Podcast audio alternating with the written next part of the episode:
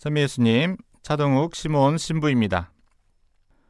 인도에서 어떤 사람이 선교하는 그리스도인을 바라보면서 이렇게 말했습니다.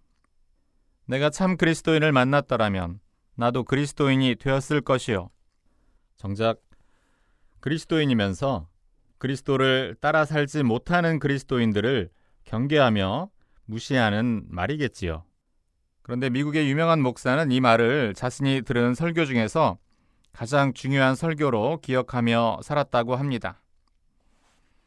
최고의 선교는 역시 그리스도를 말로 전하는 것이 아니라 그리스도의 삶을 살아가는 것이니까요. 그리스도인이란 예수를 그리스도로 믿는 사람입니다. 그래서 그리스도이신 예수님을 따르는 사람입니다. 사람들은 그리스도를 보고 싶어 합니다. 특히 그리스도를 그리스도 공동체 안에서 그리고 그리스도인들 안에서 보려고 합니다. 성경이 하느님, 그리스도를 알려주듯이 우리 그리스도인들도 사람들이 바라보고 기대하는 성경이 될 때가 많이 있습니다.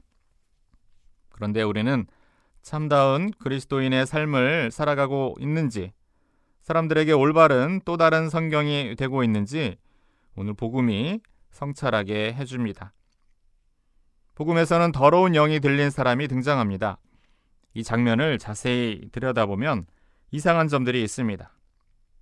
이 사람은 유대인들이 거룩하게 생각하는 안식일에 그것도 회당에 앉아 있습니다. 우리식으로 말하면 주일에 성당을 지키고 있는 것과 같은 것이지요. 그리고 이 더러운 영이 하는 말은 더욱 놀랍습니다. 이 사람은 예수님을 하느님의 거룩하신 분으로 고백하기까지 합니다. 예수님의 정체를 알아보고 있는 것이지요. 우리가 늘 하는 사도신경의 신앙 고백이 이 더러운 영이 들린 사람으로부터 나오고 있습니다. 말하자면 주일에 성당에 앉아서 신앙 고백을 하는 우리와 다를 바 없는 사람에게 복음은 더러운 영이 들린 사람이라고 표현하고 또 예수님은 그 사람을 쫓아내십니다. 그렇다면 우리 그리스도인과 더러운 영이 들렸다는 이 사람 사이에 무슨 차이가 있을까요? 이 사람이 하는 다음 말에서 그 차이를 생각해 봅니다. 더러운 영이 들린 사람은 예수님과 자신이 무슨 상관이 있냐며 묻습니다. 멸망시키려 오셨냐고 거부합니다. 자신의 행위에 예수님은 방해자일 뿐입니다. 그러나 참된 그리스도인은 예수님이 방해자가 아니라 동반자입니다. 거부하지 않고 함께 살아가는 사람입니다. 그리스도를 아는 것만으로 끝나지 않고 그리스도의 삶을 실천하는 사람인 것입니다.